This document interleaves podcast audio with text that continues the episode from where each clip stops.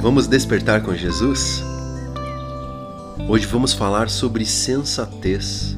Em Provérbios, capítulo 13, versos 1, 14, 16 e o 24, foram selecionados pela Esther Xavier, da equipe Despertar com Jesus, para esse devocional de hoje.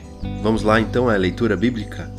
Provérbios, capítulo 13, verso 1, diz assim: O filho sábio aceita os ensinamentos do pai, mas o que zomba de tudo nunca reconhece que está errado.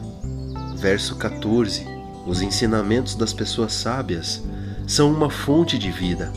Eles ajudam a evitar as armadilhas da morte. Verso 16: O homem sensato sempre pensa antes de agir, mas o tolo anuncia a sua ignorância.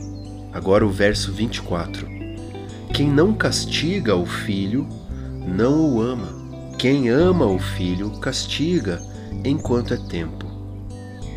Hoje vemos muitos pais perdendo os filhos por não terem sabedoria ao criá-los. Muitos filhos não respeitam os pais. Pais que não souberam castigar os filhos da forma correta e no tempo certo. Erros na base da criação dos filhos refletem a vida toda e sempre trarão problemas. Quando não temos sensatez ao agir, fazemos coisas desagradáveis. O agir sem pensar traz consequências ruins e duradouras. Agir da forma correta, sem ignorância com os filhos, mas corrigindo com prudência, faz a diferença no futuro. Em nada que fizermos devemos agir por impulso. Devemos pensar antes de agir, para que o Espírito Santo nos oriente sobre a maneira correta que devemos proceder. Assim somos sensatos, como Deus quer. Vamos orar juntos?